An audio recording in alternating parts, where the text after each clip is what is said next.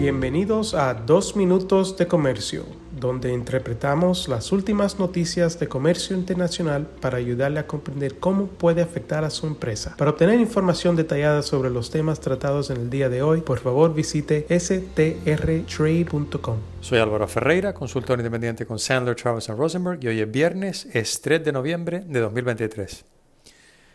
No sé si ustedes han utilizado ChatGPT u otra herramienta similar para cuestiones de trabajo personales o simplemente para experimentar.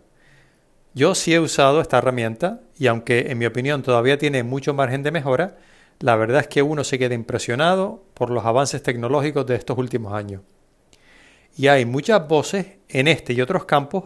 que están pidiendo que se adopten salvaguardias para evitar que esta nueva tecnología no sea abusada ni se salga de control en el futuro.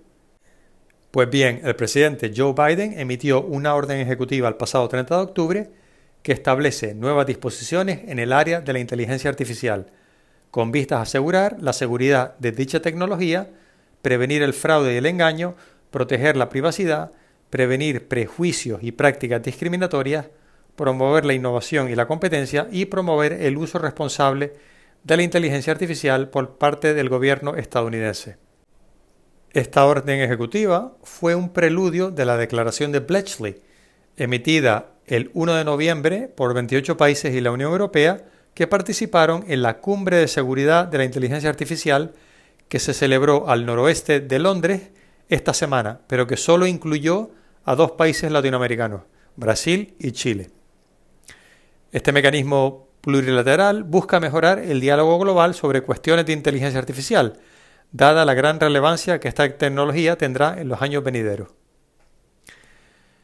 La orden ejecutiva emitida por el presidente Biden es bastante amplia y cubre muchos asuntos, y les animo a que le echen un vistazo si tienen un momento, pero me gustaría recalcar un par de las nuevas disposiciones.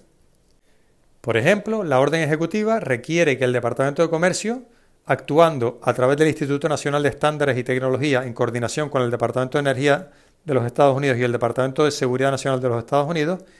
establezca pautas y mejores prácticas no más tarde del 26 de julio del año que viene, con el objetivo de promover estándares industriales consensuados para desarrollar e implementar sistemas de inteligencia artificial seguros y confiables. La orden ejecutiva también ordena al Departamento de Comercio que tome ciertas acciones antes del 29 de enero del año que viene con el objetivo de establecer obligaciones de presentación de informes que afectarían a las personas extranjeras y a los revendedores extranjeros que tratan con proveedores de infraestructura como servicio estadounidenses, es decir, las IAS estadounidenses. Entre otras cosas, el Departamento de Comercio tendrá que proponer regulaciones que requieran que los proveedores de IAS estadounidenses presenten un informe al Departamento de Comercio cuando una persona extranjera realice transacciones con ese proveedor para entrenar un modelo de inteligencia artificial de gran tamaño con capacidades potenciales que pudieran utilizarse en actividades cibernéticas maliciosas. Dichos informes tendrían que incluir, como mínimo, la identidad de la persona extranjera y la existencia de cualquier ejecución de entrenamiento de un modelo de inteligencia artificial que cumpla con los criterios relevantes.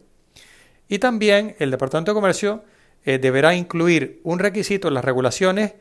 que los proveedores de IAS estadounidenses prohíban a cualquier revendedor extranjero de su producto que proporcione esos productos, a menos que dicho revendedor extranjero presente al proveedor de IAS estadounidense un informe detallando cada caso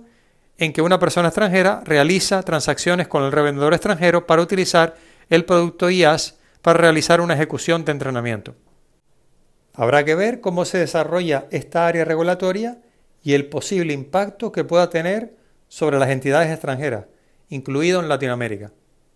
Espero que tengan un muy feliz fin de semana y reciban un muy cordial saludo de mi parte.